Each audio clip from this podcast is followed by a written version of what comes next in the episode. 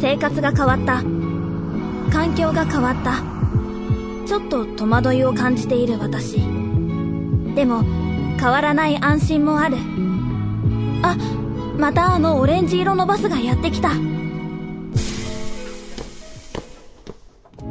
私がいつも乗るバスは明治産業のラッピングバスらしい。ラッキーシートに座れたらその日はいいことがあるんじゃないかと期待してしまう。明日もまた乗れるかな？あなただけのプラスを提供する明治産業。明治産業プレゼンツアワーカルチャーアワービュー。今週は福岡市美術館で開催中の展示。ソシエテイルフは前進する。福岡の前衛写真と絵画を特集していきます。さて三好さん、はい。えー我々も展覧会拝見した後なんですが、はい。えーソシエテイルフというグループ？はいがいらっしゃったんですね。はい、えー前衛表現集団という言いましょうか、うん。1930年代半ばからですね、まあ、40年あたりまでの、まあ、非常に、まあ、あの短い期間ではあるんですけれども、うんうん。福岡を拠点に、えー活動した、えー写真を中心にした、うん。えー表現家集団ということで、えっとまあ、この彼らの活動をですね、あのしっかりまとめたあの展覧会が、えっと、この度、えー福岡市美術館で開催されているというようなことでございます。なんか僕は熱くなりましたこうハートが。そうですね、ううん。ん私あの、僕自身も、まあ、この後ちょっとあの詳しく中さんに、あの学芸員の中さんにお話聞く中でも、やっぱ、はい。あの繰り返し言っちゃってるんですけど、うん。めちゃくちゃ時代性がある展示だなと思いました。うんうん。あの今、福岡で、えー取り上げるのが非常に意味があるというか、うん。もっと言えば皆さんに見ていただくことが、うん。とても意味のある展示になっていると思ったので、はい。まあ、その点からもですねぜひあのここからのご紹介聞いていただければなというふうに思っております。はい、あの私はソシエテイルフすらも全く知らなかったもんですから、えー今回は福岡市美術館の学芸員中さんにインタビューしております。まずはそこから伺っております。前半をお聞きくださいえー今回のゲストは福岡市美術館の中学園学芸員ですよろしくお願いします中です。よろしくお願いします。中さん以前はもろではい。はいあれいつでしたっけ？結構前ですねそうですね。2年前の秋だったと思います。えーはい。ご。無沙汰しております。はい、ご無沙汰してます。三好さんは初めてですよね。そうなのです、やっとお会いできましたねと、その気持ちで今日。そんな中ですね、今回、中さんにお話を伺うのが、はい。あ我々今、美術館にお邪魔してるんですけど、はい。えーあのソシエテ・イルフは前進する福岡の前衛写真と絵画というタイトルで、えー現在、開催中の展覧会について伺っていきたいと思いますが、ごめんなさい、僕、全く不勉強で存じ上げてなくて、ソシエテ・イルフって、はい。えん人ですか？ソシエテイルフはですね、あの前衛美術グループなんですけれども、1930年代の半ばに結成されて、40年ぐらいまであの活動していたあのグループの名前です。はい。福岡の人たち？はい、あのーですね、ほとんどが福岡の県内の出身で、で、あの一人東京からやってくるんですけれども、はい。主にはあ福岡市内で活動をしていました。そのアーティスト集団みたいなイメージでいいんですかね？そうですね、えー、とメインになるメンバーが7人いるんですけれども、あのーまあ、5人が写真家でで1人が画家うん。で、えー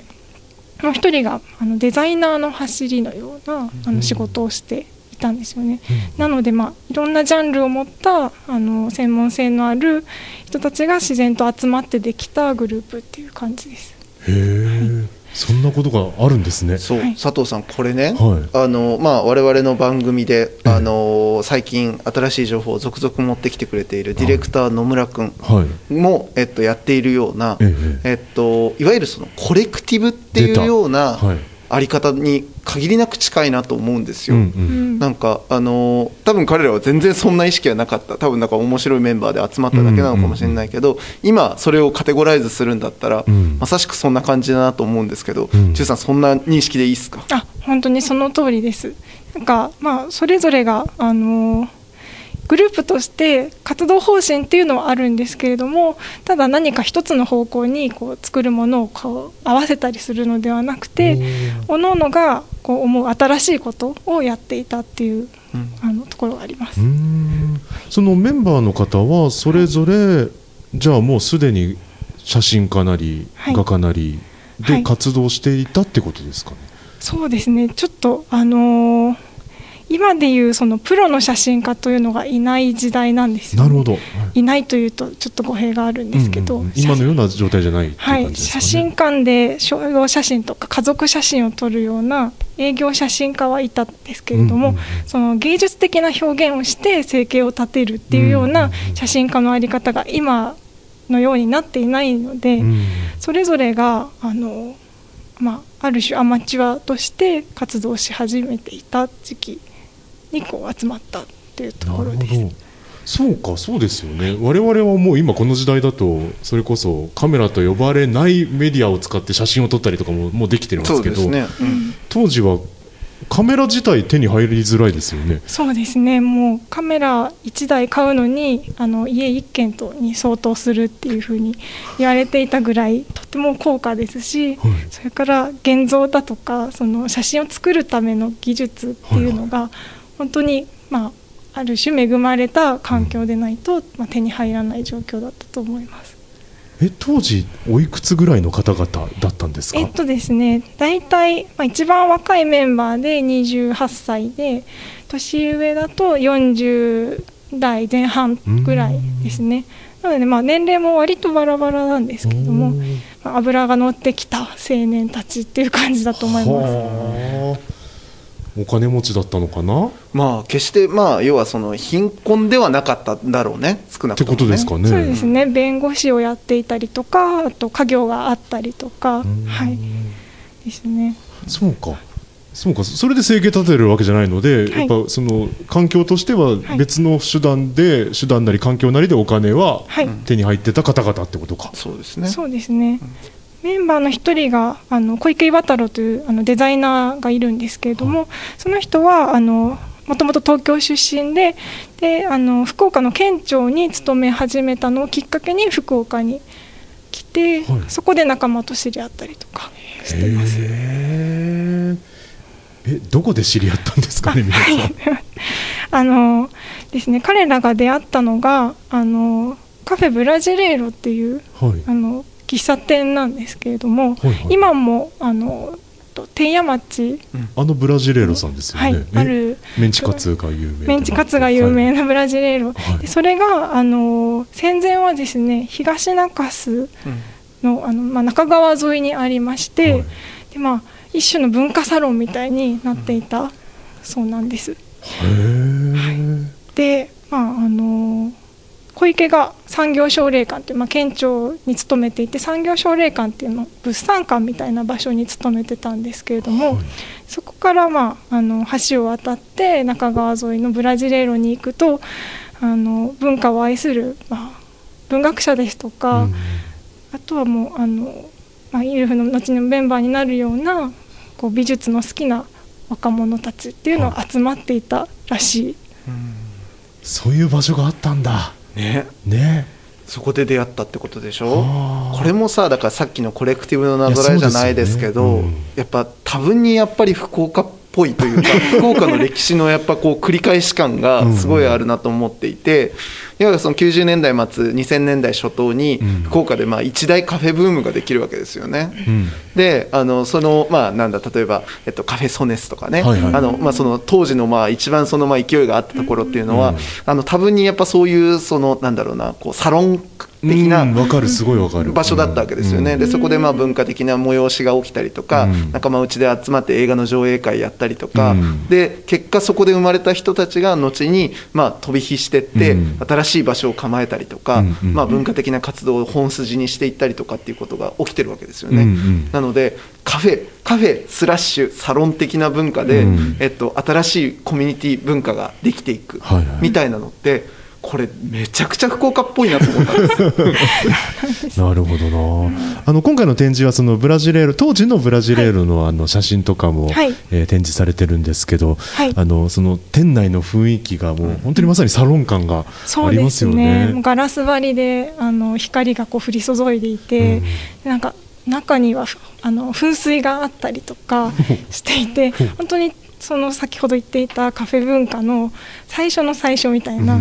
あのすごくおしゃれな場所としてカフェが出てきたぞっていう時期の雰囲気っていうのが写真を通して、あの見ていただけるんじゃないかなと思います。なんかこう垢抜けてるというか、うん、華やかなやっぱりそうです、ね、とこですよね、うん、あの画像を見ててもね当時のなんかやっぱハイカラな場所というかね、非常にやっぱカルチャーの先端にあった場所だったんだろうなって感じはしますよね。実際でまあそのまあやっぱりその新しさみたいなものを彼らがやっぱり思考したっていうところで言えば、あの当時のまあその写真表現とかっていうのは実際どんな状況だったのかっていうのをちょっとお聞きしたいなと思うんですけど。えっとですね、当時はあの新興写真っていうのが海外から紹介されていく時期なんですよね。うん、でそれは何かというとあのえっと、明治期以降の写真っていうのはあの写真は芸術的なものだっていうことで絵に写真を近寄せていくような傾向があるんですけれども、あの新興写真っていうのはそうではなくて写真独自のあの写真でしか写し取れないあのビジュアルイメージをいろいろ実験していこうっていうような、あのものです。それで、まあ、例えば、えーとシュルレアリスム絵画に見られるようなあの、えーと、水平線があってでそこにこう得体の知れないものが置いてあるというような幻想的なイメージだったりとか、うん、それからあの幾何学的な構図を強調した、うん、あのまあ、まさにそのレンズでしか捉えられない独特のイメージっていうのをこうあの試みていく時期なんですよね。でそれが日本に入ってくるのが、まあ、大体イルフが活動し始めていたその1930年代になります。やっぱそれをあのそれ入ってくるそういう海外の新しい、はい、見たことのないような、はい、あの写真表現を見て、はい、これやと。そうですね。やりたいとなったわけですね彼らはね。おそらくそうなんだと思います。あのメンバーの中にはその雑誌をあの当時の雑誌がその残っているんですけどメンバーが持っていた。でその雑誌の中にこう新興写真の作り方ノウハウ的なものが掲載されていてで実際に作品を見ていくとそういうその新興写真からの影響というかあのいろいろなイメージの実験っていうのが見られます。はい。それ撮る時だけじゃなくてその要は現像するのもやっぱ技術的にいろんな手法が生み出されていたってことですかね。そうですね。あのなんていうか、えーと、多重露光といって一つの画面の中にあの2つのイメージを重ね合わせるとかっていう技法があると思うんですけど、まあ、そういうものだったりとかあとはあの何ですかね。あのガラスガラスの上に、えっと、何かオブジェを置いて、それを観光させるっていうような、現像する段階でもあのちょっとこう操作をして独自のイメージを作るっていうようなこととかそういうのも実験しています。まあ、まさしくそれはやっぱこう絵画ではできないその写真っていうその現像っていうプロセスまで含めるからこそ生まれてしまうようなイメージみたいなものを作品化していくような手つきだったってことですね。そうですね。えこのソシエティールフとしてのこう活動は表に出したんですかね、はい。えっとですね、あのフォトタイムスっていうカメラ雑誌の中でソシエティルフというグループができましたっていうような発表をしているんですけれども、うん、あのそれ以外に表に例えば展覧会をしたですとか、うん、自分たちの活動を県内にこう広めるようなことの記録が残っていないんですよね。なのであの彼らの活動の軸っていうのがあの表に何かを出すというよりは、まあ、同志同志というか、同じような傾向を持っている仲間たちで集まって作品についてこうやいのやいの言うっていう、そういう時間の方にあの割とウェイトがあったのかもしれないと。まさにこうなんかこう見つけてきたものをこうこれどう思うとか、うん、そういうことですか、ね、要はまさにサロンの中の会話のような感じで追求していったというか、そうですね。あの久野久志っていうメンバーの一人があの貝殻をすごく集中的に撮っているんですけれども、うん、あの貝殻あの展示見ていただくと分かるんですけど作品メンバーそれぞれの作品の中に貝殻が何度かこう登場するんですよ、うん。つまりそのモチーフを共有していたっていうことがわかるんですよね、他にもやっぱり構図の上でもその幾何学的な構成とかっていうのはやっぱり切磋琢磨する中で磨かれていったんだろうなというふうに思います。うん。イルフは他の写真家たちともあのかつあの交流をしていたんですけれども、あの名古屋からあの坂田実という写真家が来た時に、あのすごく、まあ、イルフの方が、まあ、歓迎していろいろな場所に連れて行って写真論を交わすんですけれども、はい。あの結構痛烈にあの批判されているんですよ。その坂田さんっていうのはすごい有名な方そうですね。その、まあ、信仰写真から派生した前衛写真っていうあの分野ですごくあの影響力のあった名古屋の写真家なんですけど、あのまあ、イルフをはじめとするその福岡の写真家たちはすごく自閉的であるとかほう。あの、まあ、アルバムにちまちまと写真を貼り込んで、あのすごくなんか閉じこもっているみたいな形で批判をしているんですよね。とかまああのそうですね。はい。それに対してイルフはどんな風に反応したんですか、なんかあの最初歓迎したんですよね。最初はやっぱり当時の影響力のある人物を招いたっていうことで歓迎していたんですけれども、あのイルフの方はこうなんか頭でっかちな人にこううるさく言われたっていうような感じで 結構受け流してしまっているんですよ。なのでやっぱりあのイルフの作品っていうのはすごく造形的に魅力があって、あのいろんな実験の要素はあるんですけれども、その当時の時勢時局から言うと、あの何かこうそのプロパガンダというか社会に貢献するような写真ではないん。うんうんうん。ですよまあ、いね。わゆる表現だったわけですね、はい。ね、個人的なその、えー内発的な、うん動機から来るような表現だったので、うん。それがあの1939年とか40年になってくるとどんどんやりにくくなってうん。いきます。うん。なので、まあそういった意味でも、うん。やっぱりそのある種ちょっと、まあ、閉じこもったような、あの活動になっているっていうのは、うん。そういうそうせざるを得ない状況がやっぱりあったんだと思う。うんこの展覧会やっぱそのどう同時代性を見つけていくかなって僕もやっぱこうあのお題だけ聞いた時に思ってたんですけど、まさしくやっぱ見終わった後の感覚としてはすごいそこがあって、なんかあの誰もがやっぱりここにあのその表現する人であれば、なんか必ず乗っていくものがあるなと思うし、ん。であとやっぱってなった時にやっぱ彼らがじゃあ発表していた作品が、うん。よちゃんと良くなかったらやっぱダメだと思うんですよ、まあそうね。うん。言ってるだけになっちゃうからね。そうそうそう、うん。もうそれは結局やっぱもう自分たちがただやりたいことやってるだけじゃないですかって話なんだけど、これがねやっぱね翻ってねここからもまあその作品の話になっていくわけですけど、うん。本当にね作品がいいんですよ、うんうん。驚きましてですね、うん。ちょっとねなのでねこの辺りをまたちょっとね中さんにお聞きしたいなと思うんですけど、はい。まあ、一つ言えるのは、うん。その彼らの作品ってすごく個人的なうん。あの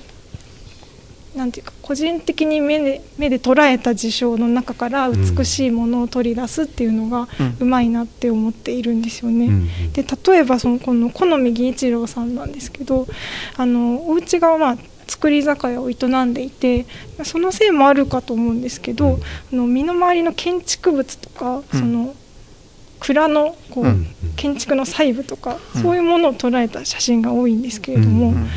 あの本当にかっこいいんですよ。うんまあ、こういうレンガを積み重ねた、うん。あのだけのうん。写真なんですけれども、うん。そこにこう光のコントラストがあったりとか、うん。リズムがあったりとか、うん。そういうのが見ていてもうすごく直感的にあの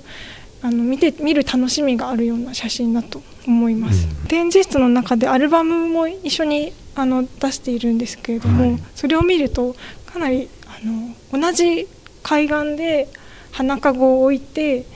で円形に貝を置いてっていうような構図をとってるんですけど、少しずつモチーフの配置だとか、あのアングルを変えていて、なのですごく試行錯誤した上で一つの構図にあの着地したんだなっていうことが分かるものが多いです。もう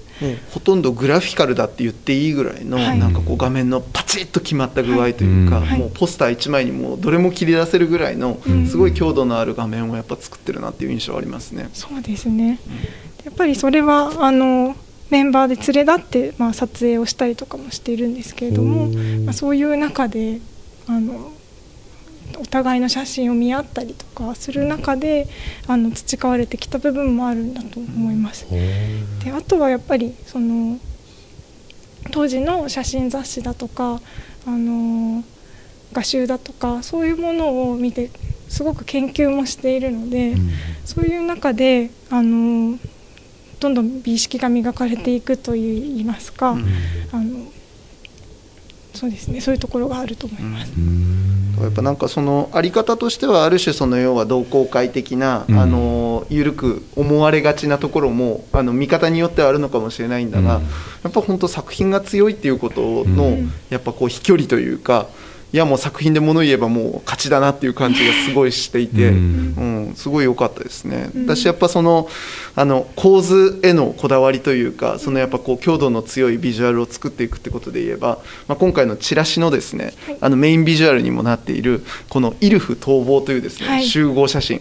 これ僕めちゃくちゃ好きなんですよね、うんわかっこいいんですよね。かっこいいよね。うん。これどういう作品なんですかこれ。かっこいいですよね。あのこれはですね、あの一応不思議な記念写真を撮ったっていうふうに自分たちで言っているんですけれども、あのどういうふうに使われたかはわからないんですけれども、やはりあの記録としてこれを撮ったっていうことを言っているので、うん。ある意味その名刺代わりじゃないですけど、あのまあ共同制作と言えるような唯一ですねうん。の作品写真作品になります。うん。でまあ、メンバーのうち、えっと、5人が写っているんですけど、うん。あのみんな一張羅を着て、うん。あの四方八方にこう今から逃げ出そうとしているようなうん。構図の作品です、全体に輪を描いているような感じですね。でえ草むらですかこれ？普通にいらっしゃるところ。そうですね。なんか稲を刈り取った後みたいな感じになってますけど。なん。ねか広い。揃いのそのスーツみたいなものを着て、であの頭にもハットもかぶって、うん。しっかり決めた衣装でね、普通にこう銀座とかにいそうな感じのね紳士が、ね。ねえー円になってそれぞれ試算してるようなね、そうそう。そうね、でももう本当これはビジュアル一発で僕も実際やっぱこれあの本当ソシエテイルフのことを全く知らない状態でまずやっぱこのあのチラシのビジュアルでこれが入ってきた時にはい。ああもうなんかこれはめちゃくちゃかっこいいものであるってやっぱなったぐらいやっぱすごい強度のある絵だなと思いましたですね。そうですよね。もうあのなんか一張羅というかスーツ上下スーツ着て帽子かぶってっていうのも揃えてるしそれで集合写真っていうとやっぱみんなが直列して同じ方向を向いているものですけれども、うん。この写真はもうみんなバラバラで、うん。姿勢ももう今にも転びそうなような あの一瞬のその逃げ出していくぞっていううん。瞬間を捉えているのでかなりなんか象徴的だなと思っています。確かにうん。確かに集合写真とは言えないですよね。確かにね。顔も写ってないしね、ろくにね。うん。なんかもう撮られた年代とかも考えるとすごくもうなんか示唆的だなっていうふうに思え読めてしまって、うん。やっぱりこの翌年から以降はあの活動が難しくなっていくので、うん。本当になんか、まあ、この一瞬後だったら多分転げているわけじゃないですか、はいはい。逃げ出してしまっているっていう。なのでなんか、まあ、逃亡っていうタイトルでもありますけど、なんかこの世の中のすごく大きな流れから逃げていくようでもあるし、うんうんうんあの自分たちのそのバラバラであるっていうことを肯定しているようなうん。作品だと思います。いろいろ確かに想像しちゃいますよね、はい。うん実際やっぱそのまあそれこそあの僕は今日なんかずっとやっぱこう今の福岡とのなぞらえの中でやっぱ考えてしまうんですけど、やっぱそういうふうにある時期こうあるある種なんかこう非常な幸福なこう蜜月期みたいな形でですね、うん。あのみんなが集まってで本当に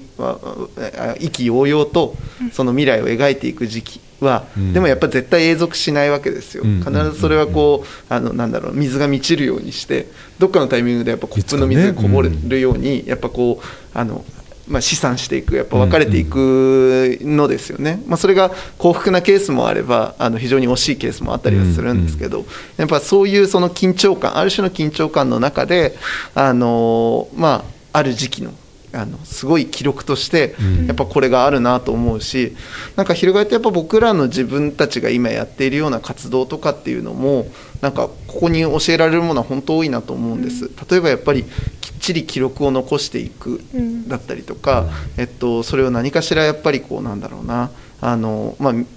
うんやっぱこれ同人誌を出してたっていうのもそうなんですけど、まあ、そういうふうな活動としてやっぱこう一つ形にしていくっていうのはとても大事なことだなとかも思ったりしたんですね。そうですね。なんかやっぱりこうやってこう過去の一つのグループの記録として、まあ、展示をしているんですけどその記録の意義今その記録してあの紹介する意義があるというふうに思っていてやっぱり、まあ、ノスタルジーではなくてやっぱりここから学ぶことがあるんじゃないかなと思っています。今それこそ、まあ、あの野村君がやっているようなさうちのディレクターがね。そう、うん、あのコミュニそのいわゆるそのコレクティブ的な活動もさ、ねうん、本当にこうやってあの100年後とかにさ、うん、ある形でこうやってこう、歴史の先の未来人がさ、見つけてでこうやって特集してさ、何か紹介したりするかもしれないのだよ。ボートが前進するっつって あるなと思ういやでも確かにね、うん、でやっぱってなると翻ってこうあのやっぱあの中さん繰り返しやっぱその個人的な、うん、あの目線っていうことをあのおっしゃっててもう本当その通りだなと思うんです。すなわちやっぱり僕ら一人一人の営みが、うん、あのだしその表現が場合によっちゃやっぱ歴史になるし、うん、なんかやっぱその記録になっていくような、営みなのだなみたいなことまで、うん、なんか一人で勝手に感じてはこうちょっとしみじみしたっていう感じがありますね。そうですねなんかまあ、純粋にその何かグループを組んでものを作る楽しさみたいなものも現れてるし、うんはい、それを維持するために何が必要なんだろうっていうところをこのイルフの置かれた状況からなんかこうさらに良くしていくヒントを得られるかもしれないなと思うんですよね。イルフが活動していた当時は今よりさらにその表現する場所も少なかったし何かアマチュアとして活動していく時にあのそれをサポートする体制がない,、ないっていうところがあったんだと思うんですよね。でそれは坂田稔も批判しているところで福岡にはその表現をする土壌が整っていないということを言われているんですけれども、まあね、時代は進んでいくのであの何かヒント反面教師のような形としても読み取れるし、うん、あのいいところは何か学べるところもあるって思います、うんうん、そうですね。土壌がないっていうのはもしかしたら今もじゃね？ってちょっと思っちゃいますけど。びっくりしましたよね、あそこのね、うん、あのねあの展示の中で、その坂田さんの発言があのひょあの実際に記載されてあったんですけど、うん、びっくりしたよね、うん、その福岡の都市規模に対して文化施設の少なさだったりとか、表現を受け止める土壌の弱さみたいなものをご指摘されてあるのを見たときは、ちょっと本当にハッとしたというか、ね、おっしゃる通りです、今も変わってなくてすみませんって感じがちょっとしてしまいましたけどね。うん。あとなんかすごいそのちょっと前に、はい、なんかすごい貴重な、はい、貴重なものがあったんですよね。はい。あ、そうです。あの今回の展示ではあのソシエテイルフが作った同人誌のイルフ1という雑誌をあの展示しています。うんうん、で、イルフ逃亡があの彼らのまあ写真作品としては唯一のもので、うん、イルフ1は彼らのそのなんていうんですかねマニフェスト的なもの。うんとしては唯一のものだと思っています。であのこれ、まあ、メンバーがそれぞれ興味関心のあることを集めた、まあ、なんていうんですかね文化雑誌みたいな総合文化誌みたいなものなんですけれども、あの読んでいただくとやっぱりそれぞれの新しさっていうのが個別にあってそれを追求していたっていうところが分かるものです。デザインを、はい、極めているメンバーもいるし、写真を撮っているメンバーもいるしあと詩の発表も結構多かったりとかして、文芸方面にもあの目を向けていたっていうところが分かります。やっぱ多分に当時のその海外の技術とかみたいなものもすごく影響はされてるんですよね。ですね。やっぱりあのまああの写真雑誌を通して、あのシュルレアリスムの傾向の写真マン・レイが撮った写真とか、うんうん。あとはあの、まあ、バウハウスのモホリナジの写真とかっていうのが紹介されていてでその技法についても解き明かされていたので、あのそういう要素はねすごくあります。うん。ものをぐーっとクローズアップした写真とかっていうのも結構イルフは撮っているんですけど、そういうのはやっぱりあのドイツの写真の進行写真の一つの傾向からも来ていると思います。実際今日あの展示拝見して、うんうん。で実はその前段のですねあのあの美術館のコレクション展のところで、うんうん実はあのイルフたちがあの実際に影響を受けたであろう、うん。今お名前が出たマンレイだったりとか、うん。モホリナジのうん。写真がなんと展示をされているのですよね。はい。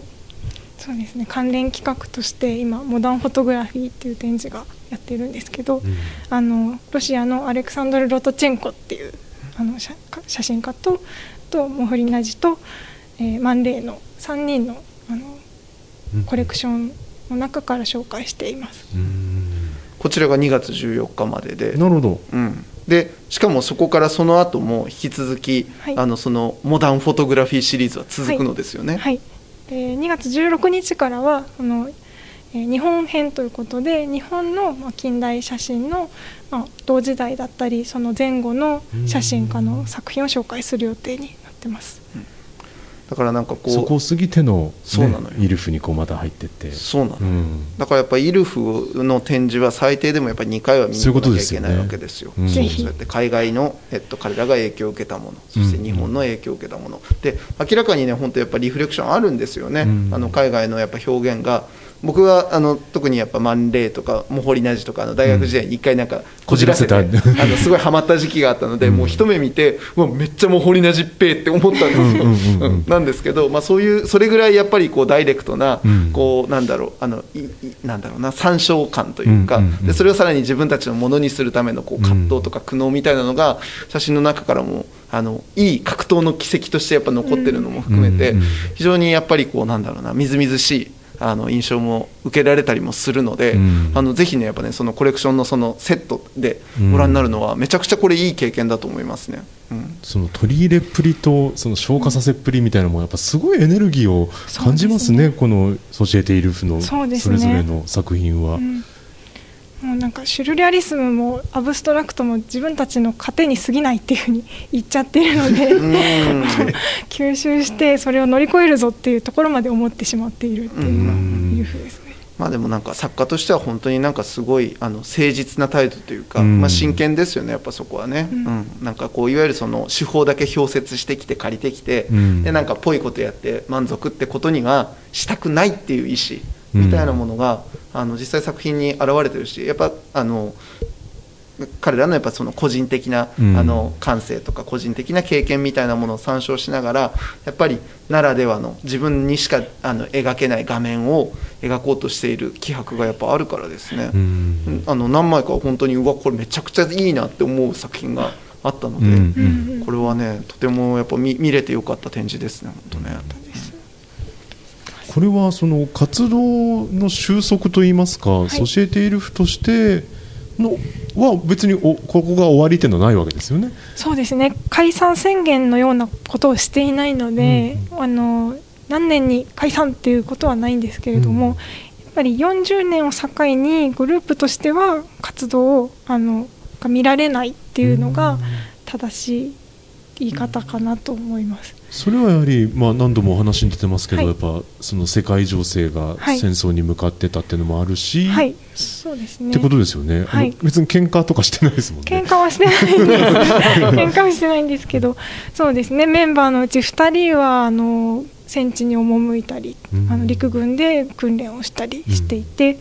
それからまあ病弱なメンバーももともと多かったので、このまあそうですね。50年ぐらいまでに半あの3人のメンバーが亡くなっていたりうん。してやはりちょっと活動の拠点もバラバラになり、うん。まあ、病弱なメンバーもいてあの活動が続けられなくなっていきました。うん。となってくると当時その、まあ、仲間も亡くなってしまったりとか会えなくなってしまったりすると、作風っていうんですか？もうやっぱ変わってきたってことですかね？そうですね。あのメンバーの中には、うんと、あと具体的に高橋渡るというメンバーはあのなんていうんですかね、ルポルタージュというか。何かをこうドキュメントする記録するような写真に変化していきます。あのある村の暮らしぶりであるとかあのそこで行われている風習とかそういうものをこう記録したりあとは高はあのすみません田中善徳はい。メンバーはあの北原白秋と一緒に柳川とかあの熊本の南関町とか、白秋のふるさとを取るっていうような活動にシフトしていくんですよね。であのそれはまあ高橋田中の活動っていうのは、えー、とそれまでシュールとか抽象芸術とか言っていたのに対して割と目的があるうん。社会に役立つ活動だったのでそこにはちょっと時代のこう要請するものうん。へあの、まあ、シフトチェンジしていったところがあります。変わるもんですね。うん。まあ、もちろん本人の中にはこういろいろこう、ね、あの流れがあったんでしょうけど。そうですね1987年でしたっけ、はい。回顧展として、えーまあ、こういう形態じゃないですけど、はい。あのメンバーの数人かの作品は展示されてるんですよね。あそうです。あのソシエテイルフ郷土の前衛写真家たちっていう展示をあの一度行ってでそれが初めての回顧展だったんですけれども、あのですね。でその時はあのまだメンバーの中でもご存命の方がいたりして、あの年譜とかあの詳しい記録っていうのをその時点で一度明らかにしたっていうところですね。でまあ、今回はあのその34年ぶりのまた改めて紹介するっていうところで、うんあの最初の回顧展との違いっていうのはあの7人のグループとしての足取りにあの焦点を当てているっていうところがあります。うんあのまあ、5人の写真家以外にも小池岩太郎と伊藤健志っていう2人の、まあ、デザイナーと画家がいて、まあ、コレクティブというふうな言葉が出てますけどその各々が関心を持っていることをやっていたっていうところですとか、あのあとは、まあ、その時代背景となるようなどういう場所で活動していたかとか、うん。出会いのきっかけとかそういうところも紹介しているっていうのがうん。少し、あの前回の回顧展との違いを出しています。でも我々はその、ね、その起こりですとかどういう環境だったのかとか、うん。その集ってた場所とかも今回見ることができたので、うん。それを経てのこう個々の作品はい。を拝見するになんかよりこう強度を感じるというか、まさしく。ねえやっぱかっこいいなっていうのが僕のやっぱ印象ですね。すね。うんなんか今のあの今回の展示の構成のおかげで、うん。あのより捉えやすくなったというか本当にやっぱ意識されたやっぱその現代性というか時代性みたいなものへの、ちゃんとこうメッセージにあのしていただいたのでとても捉えやすかったし、うん。面白かった。ねえ。ありがとうございます。見ていただきたいものです。ですね、えー会期が3月21日までとなっておりますので、えーはい。ぜひお越しください。えっと、中さん、なんかイベントあやられるんですよね。はい、えー、と1月の30日の土曜日に、あの月並み講座っていう学芸員がそれぞれの関心事項についてお話しするっていう、あの毎月行っているイベントがあるんですけれども今回ソシエティルフ特集、えーということで、あのシュルレアリスムっていうソシエティルフが、えー影響を受けた美術運動についてお話しする、えーイベントを開催します。はい、えー1月30日土曜日の午後3時から午後4時までの予定とはい。いうことです。これ予約とかが？あ予約は不要ですので、あなるほど。はい、ただ、コロナ禍でございます。はい。いつもよりやっぱ定員がはい。半分になっておりまして、はい。およそ半分になっておりまして、はい。えー86名様までとはい、なっておりますので、お早めに。そうですね、ええうん、でも本当あのこういうふうにやっぱこうお話を聞かせいただくことで、うん。さらにやっぱりこう作品へのやっぱねあの入り込みだったりとか見え方が変わってくるのでこれはぜひちょっと皆さんにもお聞きいただきたい月並み講座でございますな、ねはい。はい、いやーこれはちょっと見ていただきたいですね。よかった、うん。よかった。だしまあ本当にあれですよ。数十年前の自分たちの先輩っすよ、いや本当っすよ。うん そう思った。うん。うん。先人に学ぶことのなんと多さよ。ねえ。行きつけの喫茶店が欲しいな。作ろうよ。作ろうよ。そこで出会おうよ。出会おうよ。出会おうよ。ね。そして同人誌の一冊でも作ってさ、ねえ。活動始めようよ。やるんだよ。でもなんかそういうこう気持ちがすごいなんかちょっと通じるものもあってね、うん。やっぱ若い時の僕たちもなんかそういう多分皆さんもそうだと思うんですけど。そうそう。それぞれが持ってるやっぱりその青春期のやっぱりこう、うん。あの意気揚々とした勢いみたいなものが、うん。あのなんだろうなすごいパッケージされているというか、うん。あの真空なんか保存されてる感じがあるのでそれをぜひみんなに味わってほしいものです。ねえ、はい。ぜひお越しください。中さんはこの今回の全体を通して何を感じられましたか？そうですね。やっぱりあの前衛美術運動って福岡っていうと九州派とか、うん。集団雲とかあのがいらっしゃいますけど、うん。やっぱり戦前にもこういう動きがあったっていうのが調べていくとあのすごく興味深くて、うん。で、まあ、幻のようなそあのグループとして捉えていたので、それがこうご遺族だとかあの関係者の方にお話を伺うとどんどん実態を持って見えてくるっていうのが、あのやっぱりこれからこういう仕事をもっとしていこうっていうふうにうん。思いました。うん。あのやっぱり記録したりとかあの紹介しないと忘れられてしまうのうん。で、ただこういうふうにしっかり調べれば、あのあの忘れられていた人たちとかグループとか、うん。そこで起きてたことっていうのがきちんとこう蘇ってくるんだなってうん。思ったので、うん。これからもあの戦前のうん。美術の動きをもっと掘り起こしていきたいと思いました。うん。なんかそのお気づきになられたやっぱその、まあ、九州派も集団雲もだしやっぱそういうなんかこう福岡のある種のやっぱりその新しいものを先陣切ってやっぱこう飛びつく姿勢というかそこをやっぱ実践しもう考えるより先に実践しちゃうみたいな、うん。あの感じっていうのはなんか今もやっぱり連綿と続いてるある種の県民性だなと思っていて、ん。でまあ、今回そこに、まあ、あの本当おっしゃっていただいたようにそれのおかげで僕らは新しくそこのラインナップに「ソシエテ・イルフ」を付け加えられたので、うん。あのたくさんそれを見つけて、うん。なんかこう僕らにまた届けてほしいなって本当思いますね、ん。うん。はい。ぜひ教えてくださいそれているふうについてもまだわからないことも多いので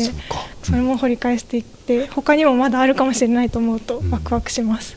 教えてください。はい。えー今回どうもありがとうございました。はい。ありがとうございました。